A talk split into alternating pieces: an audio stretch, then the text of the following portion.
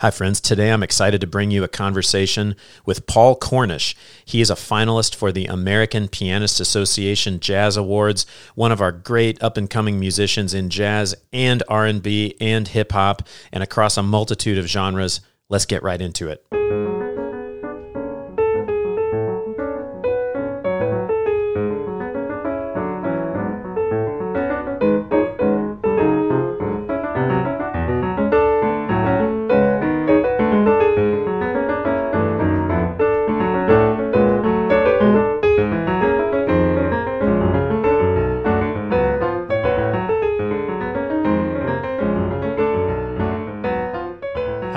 Welcome back to Michael Loves Indie. I'm so excited to bring you this conversation with Paul Cornish, the artist who's one of our finalists for the American Pianist Association Jazz Competition. A little bit about Paul.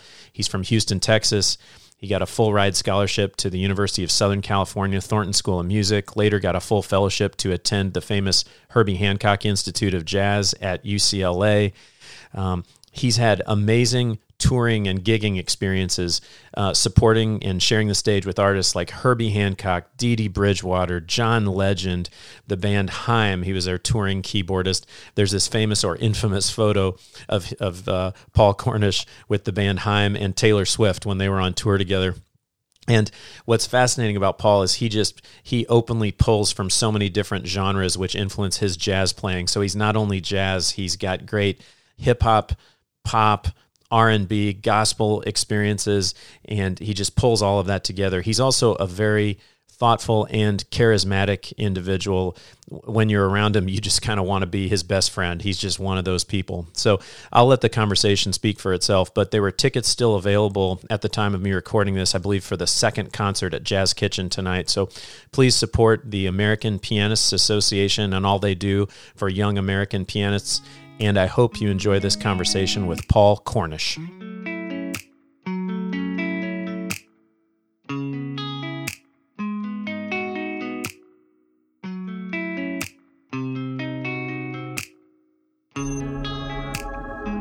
Paul Cornish, it's a real honor to be here with you. I'm, I'm really, I'm so excited for tomorrow night's concert um, at the Jazz Kitchen. I know a lot of people are too, and I'm really glad. I, I had never gone out to opening night of APA at Dizzy's in New York, and getting to see you there, and then getting to see you at the Walker was uh, was just fantastic. Um, you. I, you know, my first question is, how are you feeling on this Friday afternoon? You know, you got the um, the the club concert, you know, Jazz Kitchen concert tomorrow. How are you doing? I'm feeling pretty good. You know, of course, there's a you know, there's the there's the big whammy in, in front of in front of me. Um, you try not to overthink it, um, but you know, in a way, I feel like everything's kind of been leading up to this. At least for me personally in my life. So, um, I'm excited to play, but I'm also excited to get it over with. Yeah, I bet.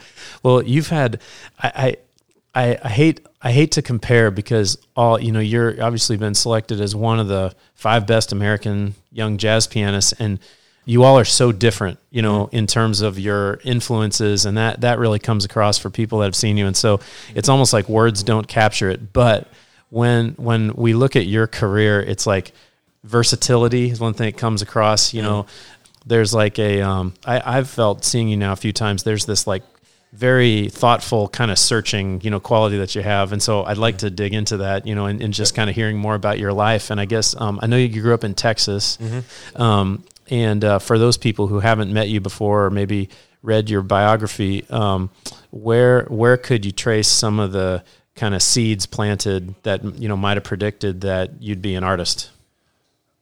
That is a great question. Uh, yeah, uh, I feel like it, all started for me at the, the Summer Jazz Workshop in Houston, Texas. Um, that was kind of where I first really got into jazz and, uh, you know, jazz piano specifically.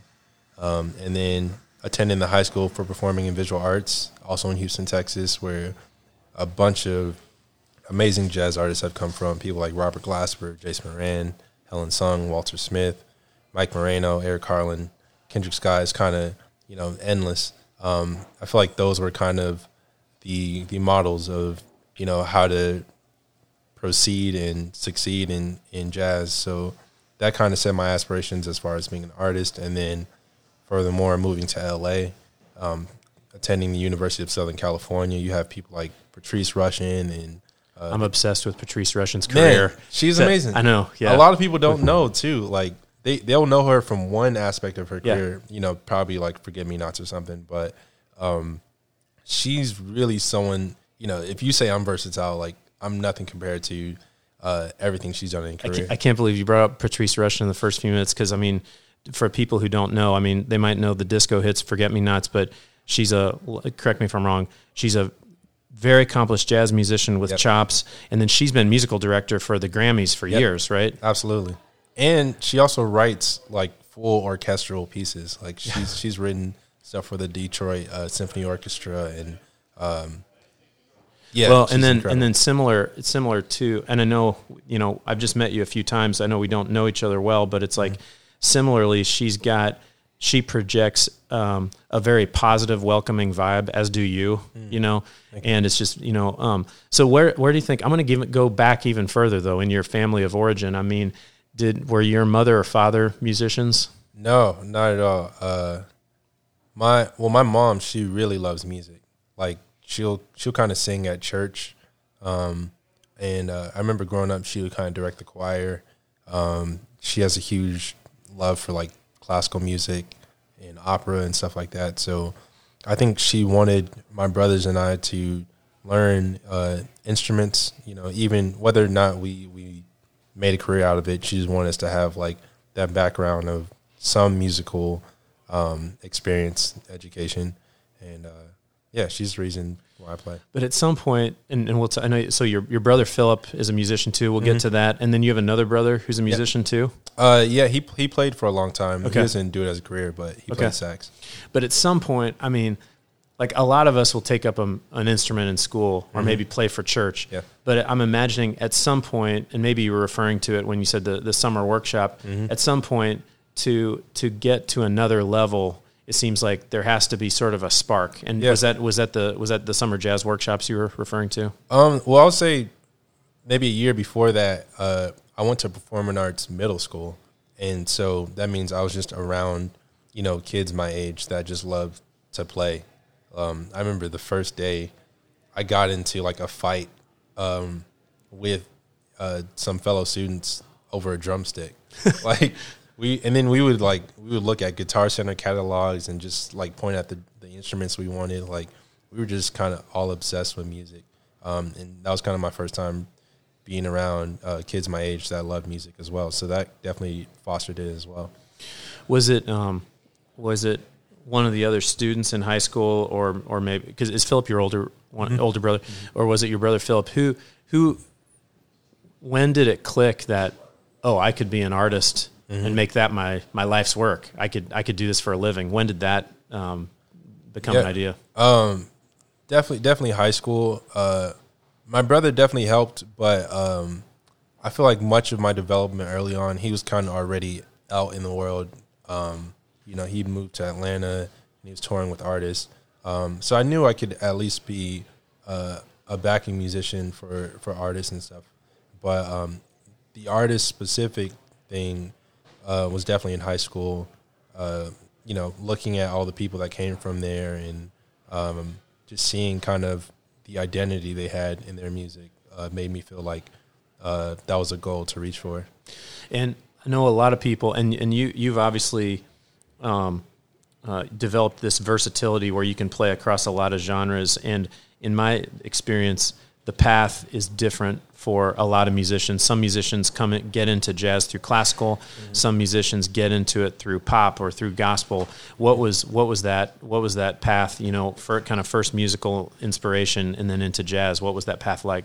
Yeah, uh, so I first started on classical. Uh, the first piano teacher I had, um, she was an amazing uh, classical pianist, uh, and then uh, I guess church was always kind of there in the background, but I never really put two and two together because um, at church I would mainly play drums actually, and uh, I thought I was going to be a drummer for the longest.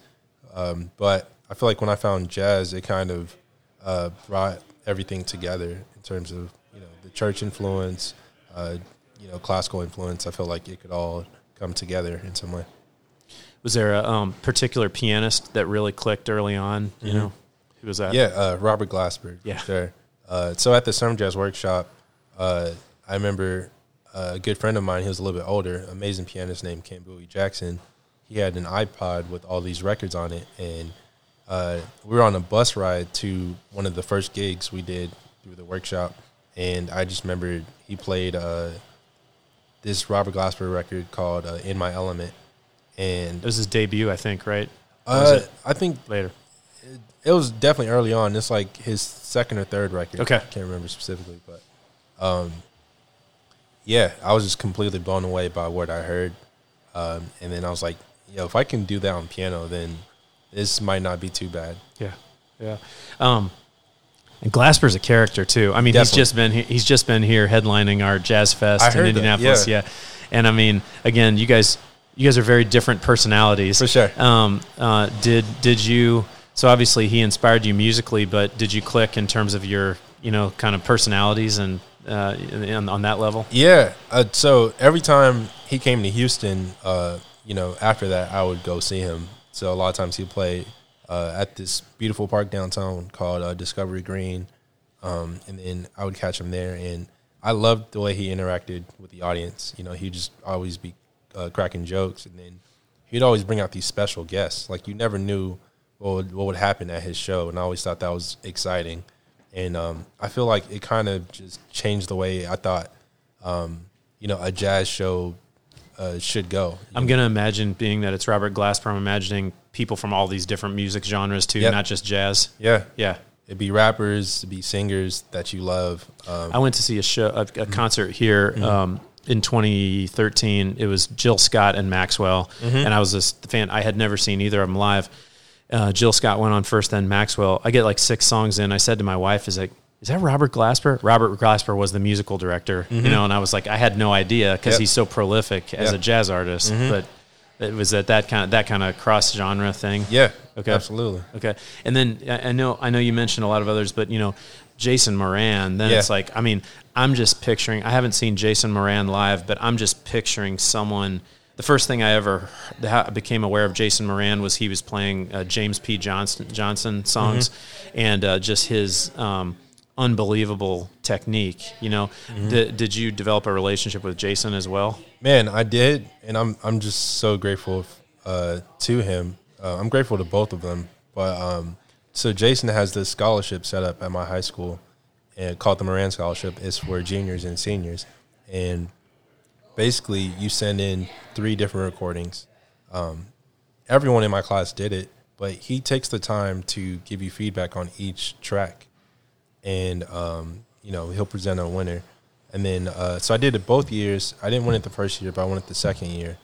And uh, to this day, th- the notes he gave me uh, are still things I look at and try to just work on. Is that right? They were so in depth, and he's just like that. Every time I come across him, he just has this amazing uh, perspective and uh, just you know finds a way to state the things that um, are needed while supporting you at the same time.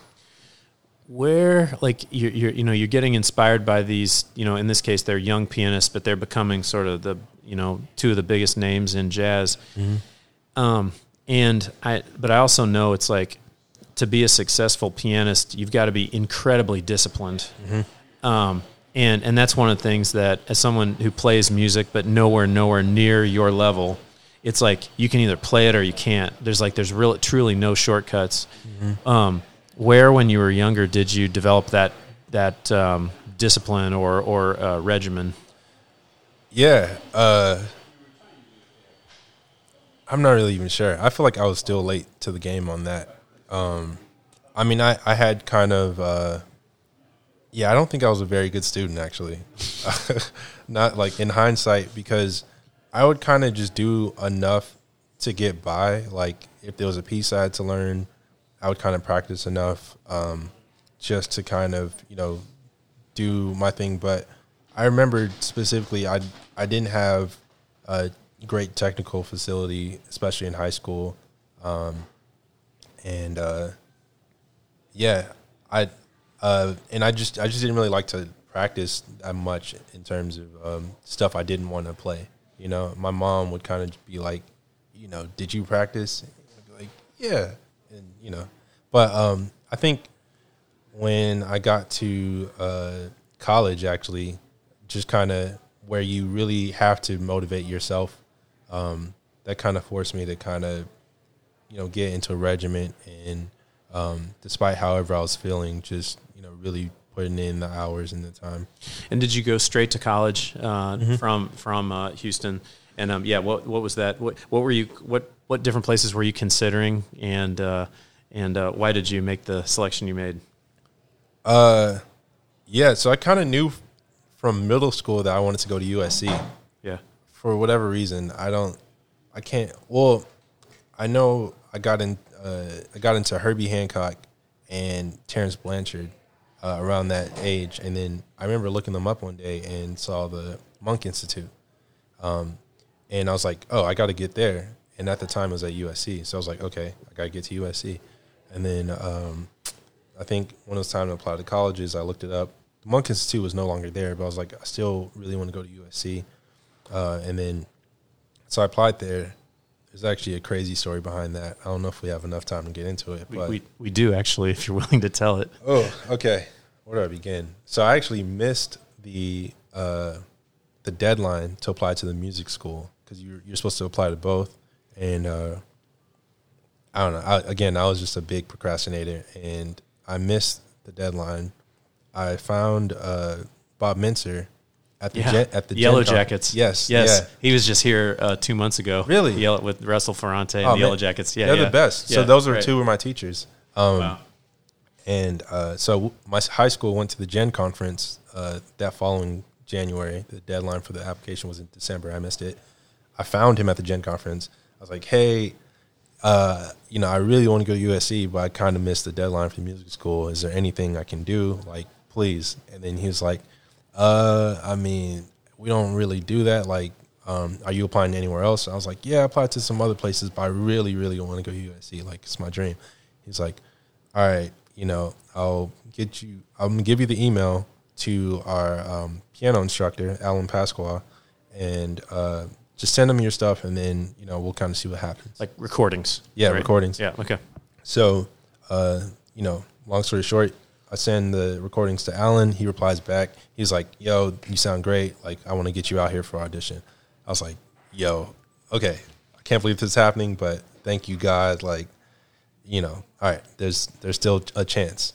Um, that February, uh, I go out do the audition. I was super nervous. Um, my flight, I was supposed to take a flight from Houston to Dallas and then Dallas to LA. My flight to Dallas gets canceled, and I was like, "Yeah, I got to get there somehow." So I literally found like a, a mega bus ticket that day, and I was like, "Mom, I'm gonna, I'm gonna get on this bus. I'm gonna try to catch that flight from Dallas to LA."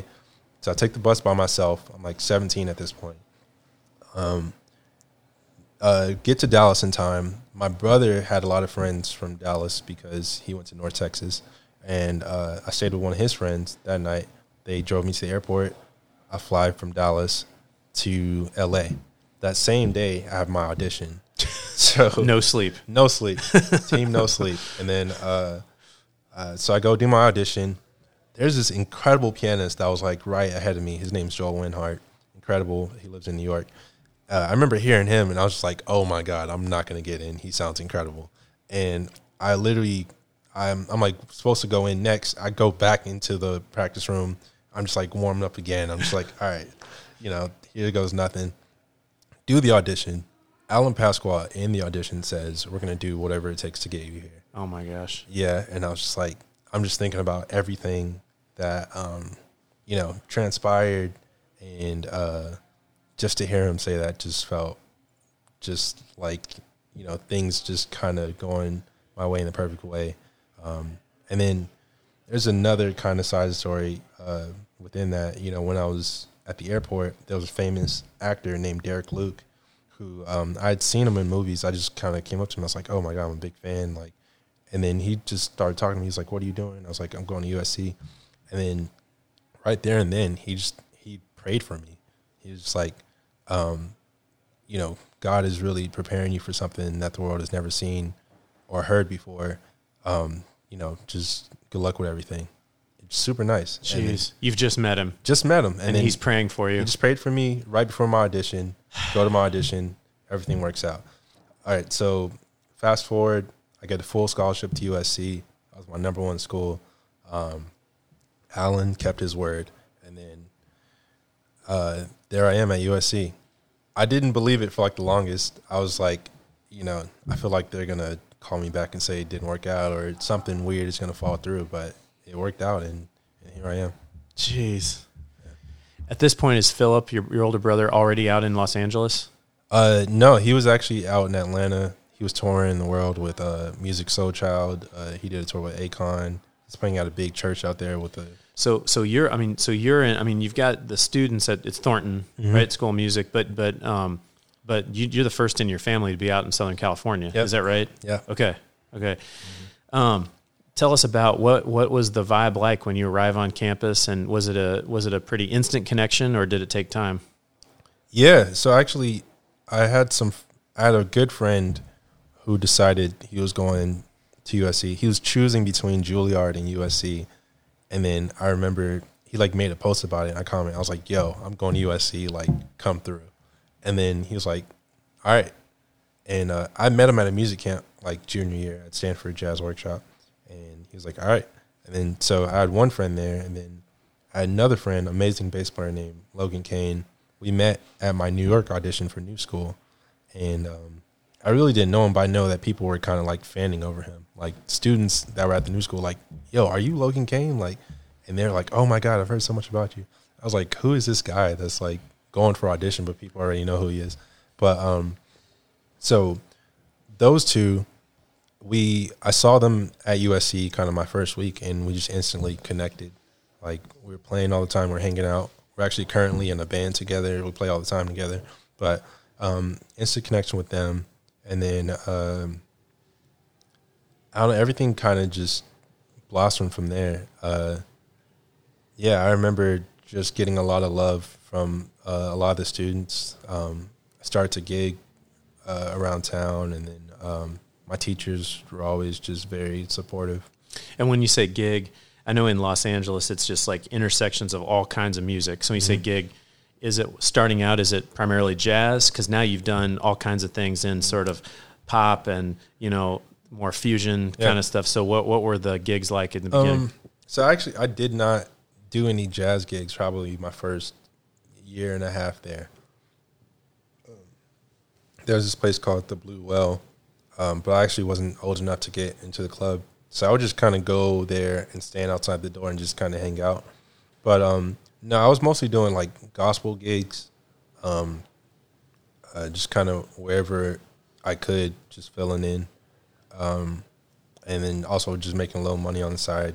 Um, and then USC is like kind of notorious for these uh, house parties where these bands would play, um, and that started bands like uh, you know Knower would play there a lot. Um, So people listening, check out Knower K N O W E R. It's crazy, Mm-hmm. Yeah. and I mean, you know, like getting on a you get on a YouTube um, rabbit Yeah, hole. So I went, you know, Dirty Loops, Yep. Mm-hmm. then to Knower, which is Louis Cole, whom you ended up. But people listening, check out um, if you're interested in this kind of. I don't even know how to describe it. It's got it's got it's definitely jazz. It's got pop and R and B. But it's crazy, Mm-hmm. and it's just in terms of how skilled how skilled Louis Cole is. right? yeah, no, absolutely. So we would, you would go to a house party on a Saturday night, and then Knower might be playing in someone's like backyard. I'm thinking Thundercat. Would he? Be, is he part of that? Um, He was he was kind of already like into well into his career at that point. Um, but uh, who else?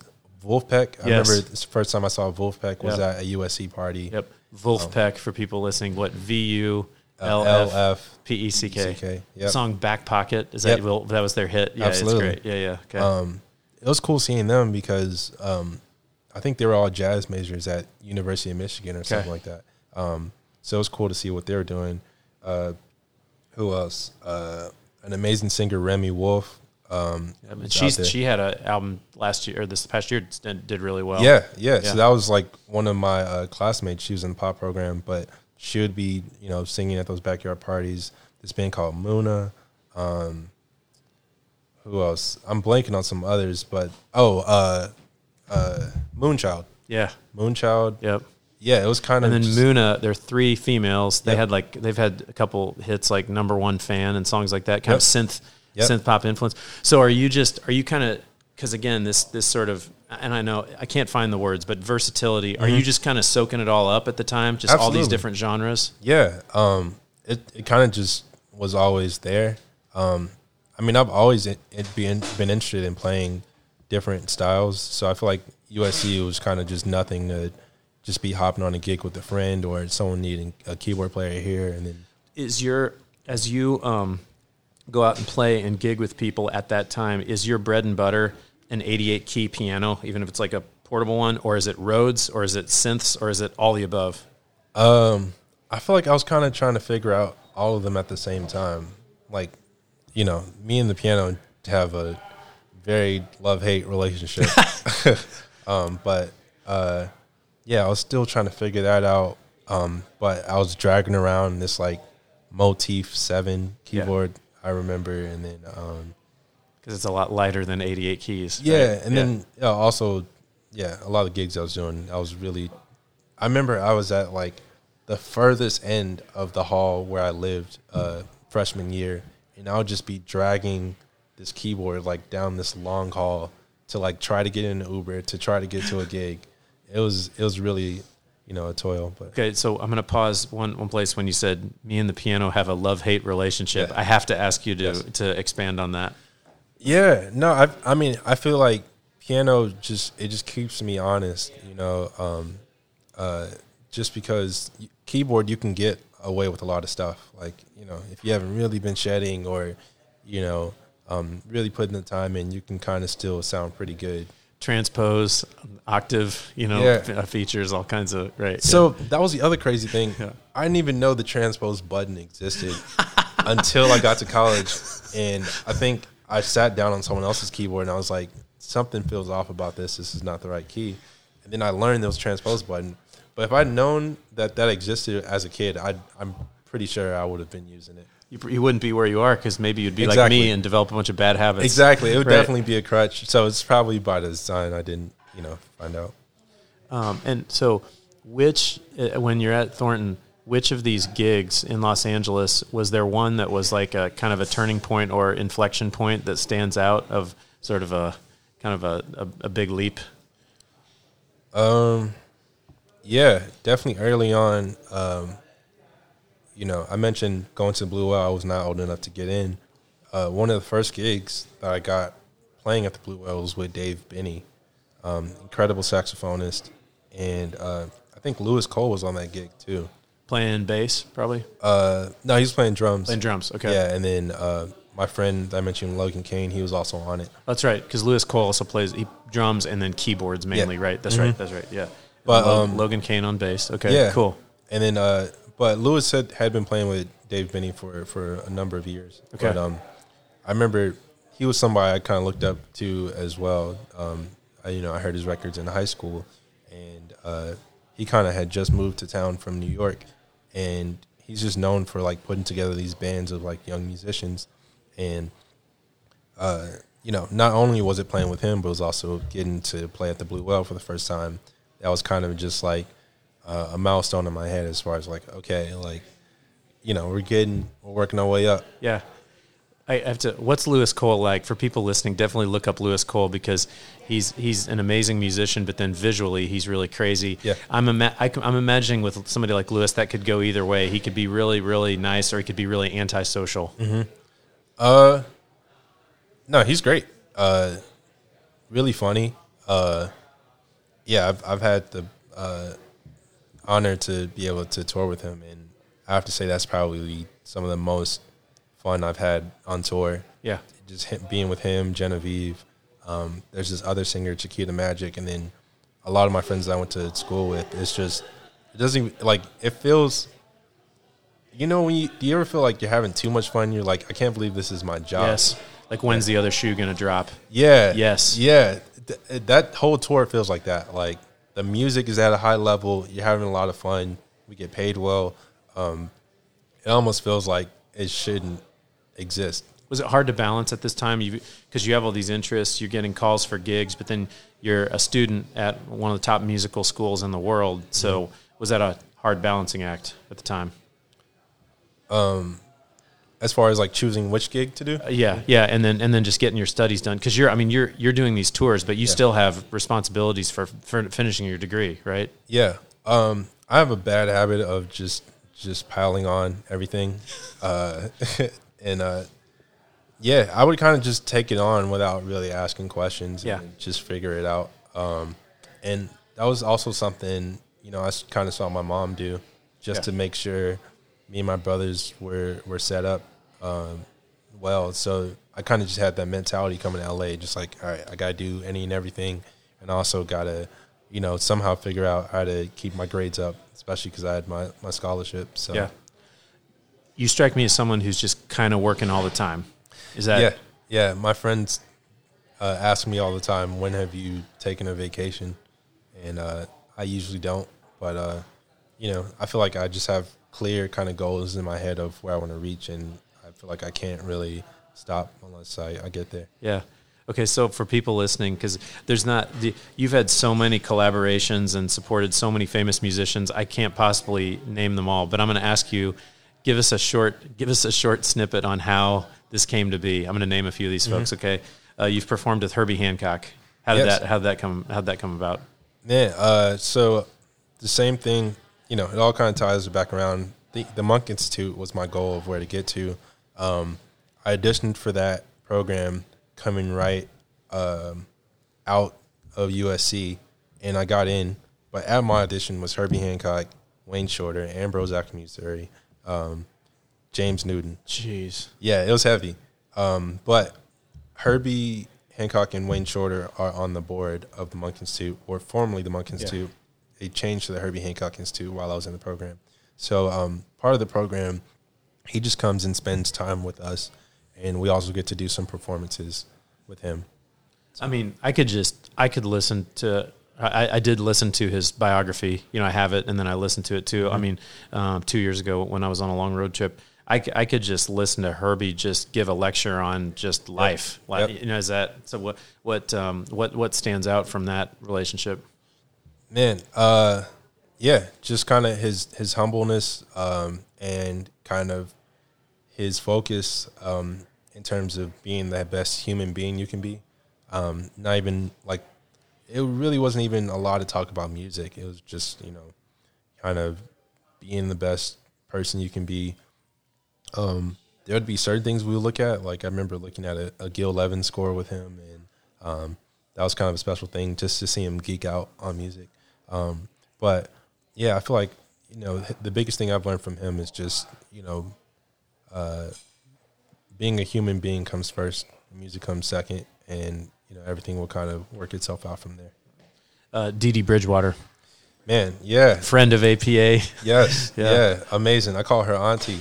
Uh, yeah, uh, that was also through the Hancock Institute. Yeah, um, yeah. Debbie Allen had like a, a a special gala going on. And they're like like Debbie Allen from well, see when I was a kid, Fame Debbie Allen yep, and, and yep. the choreographer Debbie Allen. Yep, nice. The, the Debbie Allen, okay. um, and uh, who's also I think she's from Houston as well. Is that right? If I'm not mistaken. Okay. I know a couple people are in from her family are are from Houston, but I believe she is. Um, but uh, yeah, so she was having like a gala event for her academy. She has an academy in L.A and they're like, you know, Dee Dee needs a pianist. Like, would you mind uh, playing? I was like, of course. And uh, I'd actually met Dee Dee uh, before, kind of in passing, but it was cool to be able to uh, play with her and just kind of be around her those those couple of days. Yeah, John Legend. Yeah. Uh, so uh, John Legend actually wasn't in the studio, but it was for his Christmas album. we all kind of just came together to uh, I was fortunate enough to play on a couple of charts uh, for for his Christmas album. So. I've heard that what he portrays, he's just like that in real life. He's yeah. just very accessible, very positive. Mm-hmm. Is that yeah. is that him? Absolutely. Easy to work with. Definitely. Is that great? Okay. Mm-hmm. So there are, you know, obviously for people who love jazz and play jazz, it's a whole spectrum. There would be some people who are more purists who would say, you know, well, you should just focus on jazz full time. But you've been unapologetic in saying, no, you know, I'm gonna fo- I'm gonna I'm gonna focus on jazz, but I'm gonna do this and I'm gonna do this and I'm gonna do this. You know, um, can you talk about that? Do you do you ever get do you ever get any grief from uh, purists or any or anybody? Um, Um, not really. Mainly just because I don't think they know who I am. that's not true. yeah, I've kind of been not really been in the spotlight, so I feel like I've been kind of been able to like weave different worlds without really being noticed. And uh, I feel like as people are starting to not kind of know me now, there's kind of just the groundwork has been kind of laid. Um, so yeah, so far no one's really uh, you know criticized me that for that specifically. I I just had my teachers were just saying like whatever you decide to do, just make sure you know it well. Like um, I remember specifically this uh, teacher I had in Ndugu Chancellor who passed away a couple years ago. Uh, rest in peace. But he was kind of um, you know one of the teachers that really you know wanted to make sure I had a solid foundation, and he worked with me to you know make sure I understood um, you know, stride piano, you know, how to play with the singer, uh, you know, how to play with the big band, how to play trio. And he would just kind of just lay into me like that. He was just like, you know, you got to be thorough with your research. And, um, but it, it never came from a place of like, you can't do that. It was just like, you need to go deeper in your, uh, in your studying and your research. Wow. So I've kind of just tried to approach everything I did that way. Yeah. Um, both in New York when, um, uh, and we'll get to APA and you, you know you being um, a finals for this competition in a minute, but both in New York and then in um, your uh, the concert with the five finalists at the Madam Walker Theater, you mentioned um, that you had developed um, a real interest and commitment to um, learning and interpreting works by black female composers, and that was really, you know, I, I'll be honest. I, I think I'm a pretty hardcore jazz fan, and if, if you said name a black female composer, I'd be like Geri Allen and uh, Alice Coltrane, and uh, I'm embarrassed to say it, right? You know, That's better than most people. is it well? So, Yeah. but but but you know, um, uh, can you talk about how you? And I, I think I think it's really important. You know, I mean, it's it it it it makes fans like me kind of look up people and then go explore those artists. Um, what what inspired you to uh, you know commit yourself to learning more works by black female composers? Yeah, it was kind of just an introspective look, like you said. You know, um, I think there had been conversations around it, but um, and it's easy to be critical of other people, um, especially the institutions. But it's like at the end of the day, I feel like you gotta look at yourself. Like, all right, what am I doing about it? Um, and you know, I kind of realized that I'd never really um, made an effort to, you know, kind of research and learn the works of black female composers. Um, you know, some of my favorite pianists, you know, Geri Allen was always kind of one of my favorite uh, pianists. And then I had known about Mary Lou Williams, but I hadn't really, you know, done a deep dive. And um, uh, I think it kind of really stuck with me when uh, I had to do a project for one of my classes um, looking at uh, black classical composers and seeing um, the black female composers that were in that idiom, you know, people like Florence Price, um, you know, Julia Perry, Margaret Bonds, um, just kind of, you know, made an impression on me. It's like, all right, you know, I found this information, um, but uh, that's only half the job. You know, as a artist, as a performer, someone that uh, has access to platforms, I have to pass on this information, and uh, it can't just stay at you know uh, making awareness. You know, Yeah. Qu- Is there one who stands out that you think is particularly underrated? So for for the APA fans and jazz fans listening, if we were going to go, if we were going to go seek out an artist that's particular, a black female composer who's particularly underrated, who would you recommend we go? alive or or, or dead, Either. either.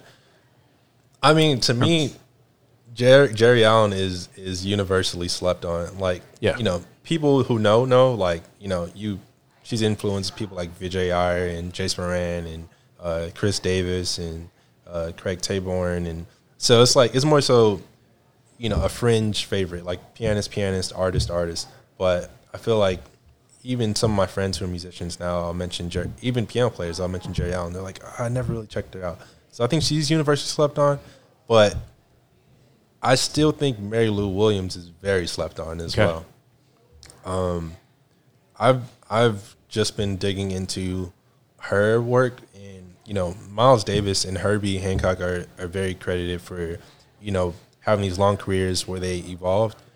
Mary Lou Williams kind of was there before jazz really took on, and she really spanned a career from like ragtime to blues to swing bands to bebop to avant garde. You know, at the end of her life, she does that uh, duo concert with Cecil Taylor, and that whole time she was mentors to you know all our favorite musicians like Bud Powell, Charlie Parker, Monk, Dizzy Gillespie.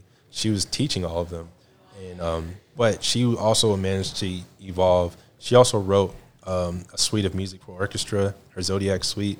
Um, she was just kind of just a jack of all trades, but like mastered all the Yeah. you know different styles. So Mary Lou Williams and Geri Allen. So if you're listening, check them out. Um, and I, I, I certainly will dig dig deeper.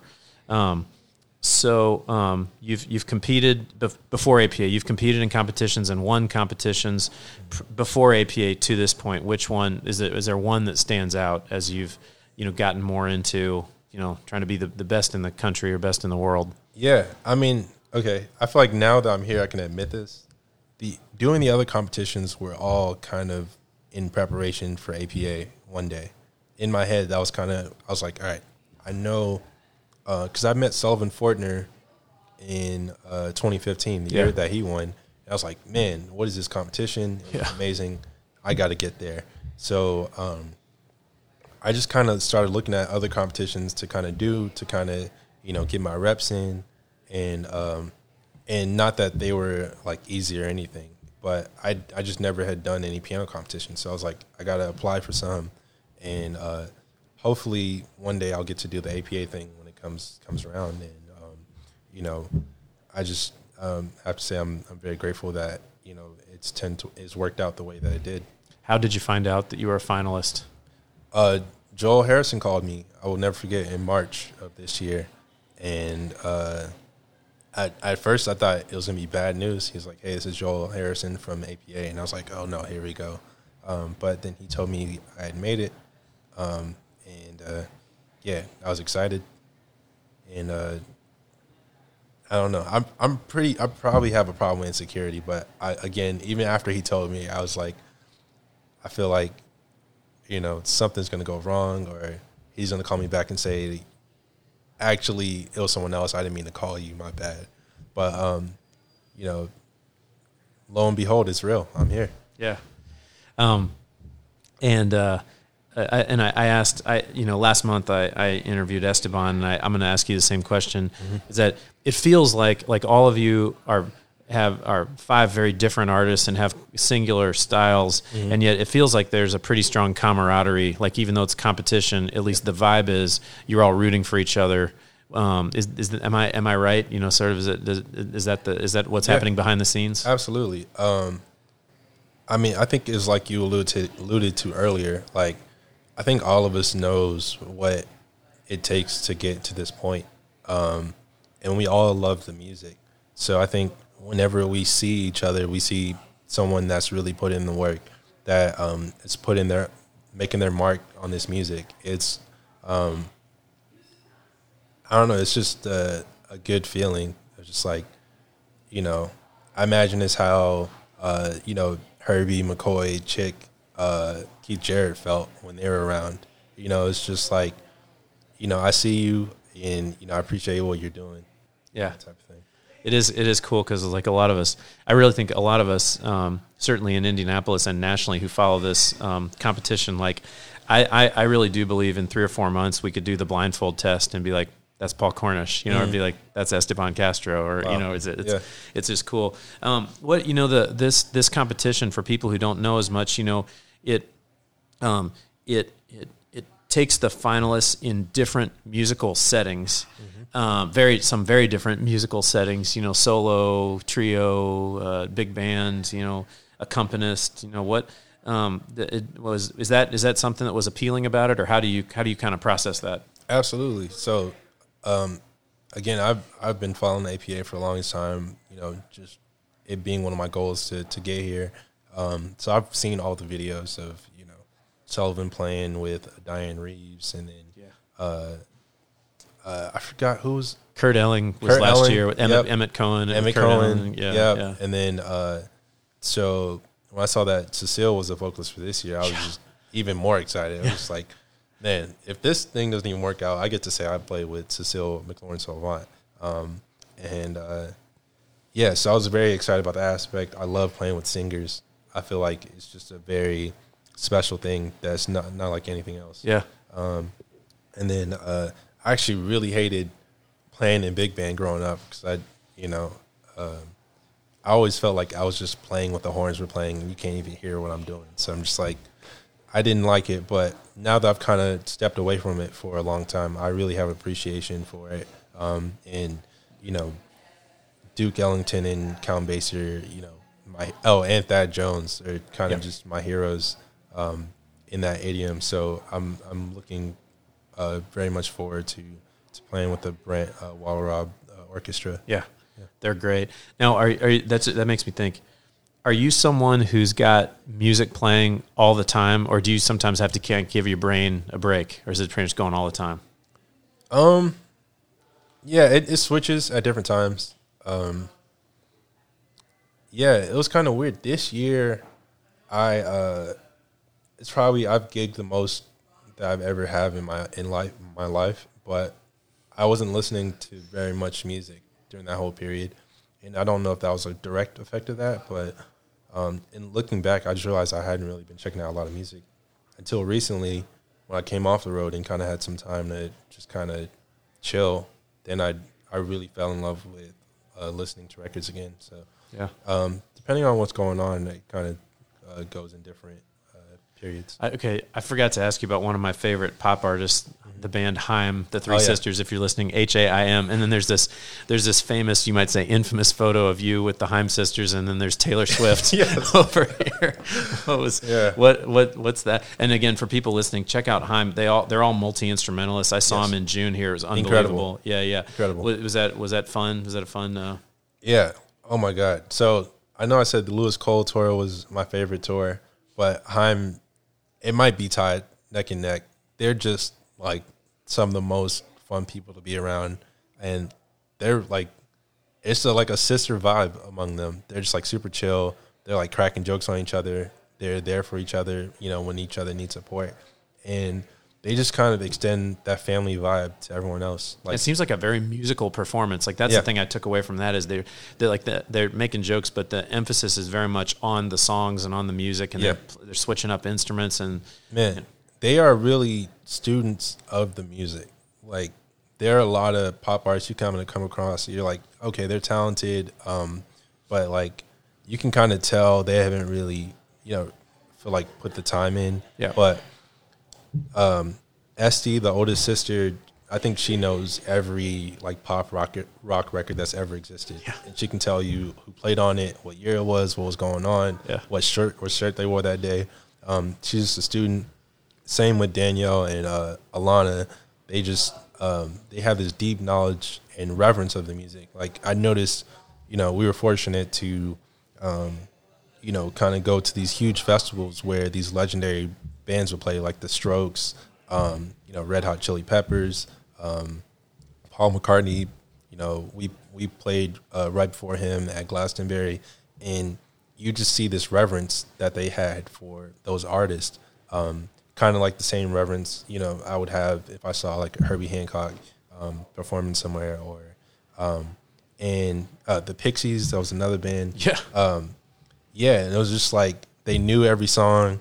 They would approach them and just like, you know, be so humble and, um, you know, and that was just amazing to see. Uh, yeah, but they're they're the best. Like Yeah. a whole lot of fun, very musical, like you said, very talented. great. Uh, you've been really generous. I just have a few questions left. You know, it's, and it's great to have you here in Indianapolis. Thanks Um, for having me. Yeah, it's great. Okay, so this is this is like speed round. I'm just I'm dying to ask you a couple questions, Uh-huh. and this and I don't want to catch, catch you off guard, but I'm just going to ask it. Okay. All right. You get approached by an accomplished jazz musician who says, "I've been asked to go on tour with a pop group, and I don't think I can do it." What do you tell him or her? Like he's never played. He's never been. He, or she's only been a jazz musician, but they've never gone on tour with a pop group. What are they? What? Are, what's what's the what's the key to success? Uh, I would just say just try to you know live with those records. You know, the same way you would approach learning jazz. I think that's the same attention to detail you have to approach with uh, a pop artist. And I think that's a common misconception. Like I feel like a lot of jazz musicians feel like, you know, oh, it's just pop. I'm just playing three chords. You know, it's nothing. But there's a whole nother skill set with, that comes with, you know, making that musical, turning, uh, you know, performing a show, Dynamics, dynamics, textures. yeah, I feel like it, it's even harder at a certain point because Hmm. you really have to be uh, keen in on all those other musical elements. Yeah. you know, in terms of your timing, dynamics, playing with uh, a band, uh, you know, accompanying, you know, a singer. Um, so I would say, you know, really take that serious in terms of, you know, uh, ingratiating yourself in that world and uh, also being able to find freedom within that world. I feel like that's the key. let's go the reverse. Up, Uh-huh. up, uh, somebody approaches you and she's a great pop pianist, and she's like, I, I, I want to play more jazz, but I'm intimidated by it. What's your advice to her? That's a little tough. Uh, but no, I, I, you know, same kind of thing. I, I think um, getting rid of the fear is um, the first step. Um, I was telling the students at Warren uh, Central High School earlier this week, um, you know, nothing is difficult. It's just unfamiliar. So I think, um, you know, you know, getting rid of the fear, uh, first of all, and then just uh, you know engulfing yourself in in that world. Just you know, listen to a bunch of records, uh, understanding the artists that you're working with, what it, what they kind of want, um, and then uh, yeah, you'll you'll be all right from there. Just take it step by step. Nothing is, nothing's difficult, just unfamiliar. Yep. That's great life advice, really. Yeah, absolutely. And Yeah. I, I, I definitely can't take credit for that. Yeah. Uh, but uh, I just remember a friend saying it one time, and it, it stuck with me. Did you make a pretty good connection with the Warren Central kids this yeah, week? those a- are you know yeah. those are the homies. we uh, they were awesome. Great, great energy. They asked a lot of amazing questions, and um, it was kind of surreal for me being there because I feel like I was just in high school, sitting where they were sitting, you know, watching people that came in and talked to us. I mean, and they're going to remember this for the rest of their lives too. That's what's cool. It's almost like what the, you know, very very likely the influence that like Jason Moran and Robert Glasper had on you. You know. Yeah, best best case scenario. I mean, they might forget it tomorrow, but Uh-huh. yeah. Um, have people been hospitable in Indianapolis? You know, it's it's our everybody who supports APA. It's our hope that when you look back years later, you're going to be like, "That's my second home." You know, has have, I hope I hope people have been hospitable. it's starting to feel like that, like like my kind of you know Midwest home away from home. Yeah. um, yeah. Everyone's been amazing. You know, coming up to me after performances. You know, um, and just being very very supportive. Uh, very you know I'm from the South, so um, you know I just love hospitality, and uh, you know everyone's been very nice. That's great. Okay, last question, and I'll give you a second because, and this is, I, I've asked um, every finalist this question so far, and that is, is there a book or, you know, a, a record or a show or a movie um, that is, and it could be about music, might not be, you might just be about life that's top of mind for you that you find yourself recommending to people. Yeah. Oh, um, I'll start with book. Uh, also, I was a late bloomer to reading in general. I hated reading growing up, but uh, Herbie's book is really good. Yeah.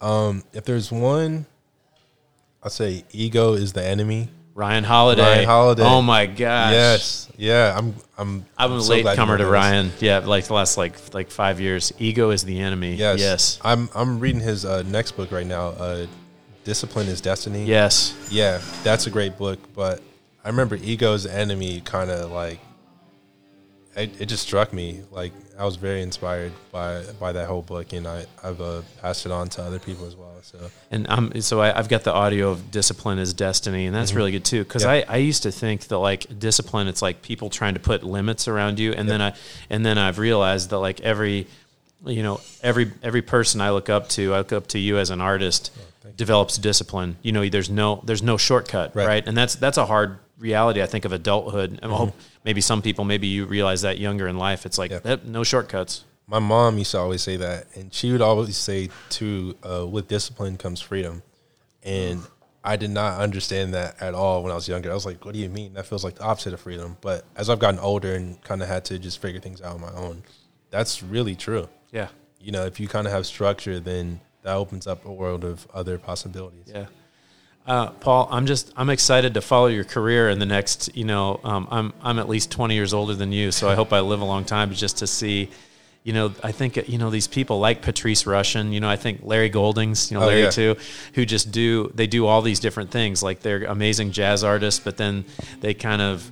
Um, that you know they, they you just see that see them composing and going across all these genres. I mean, is that I, again? I hate to make comparisons, but is that is do you, do you think that you'll continue to pursue this really broad range of things? Absolutely. Um, and again, it's like the fact that there are people that have done it that makes me feel like, you know, no one can tell me otherwise. Like people like Quincy Jones, Patrice Rushen, Larry Goldings, um, my teacher, late great Ndugu Chancellor.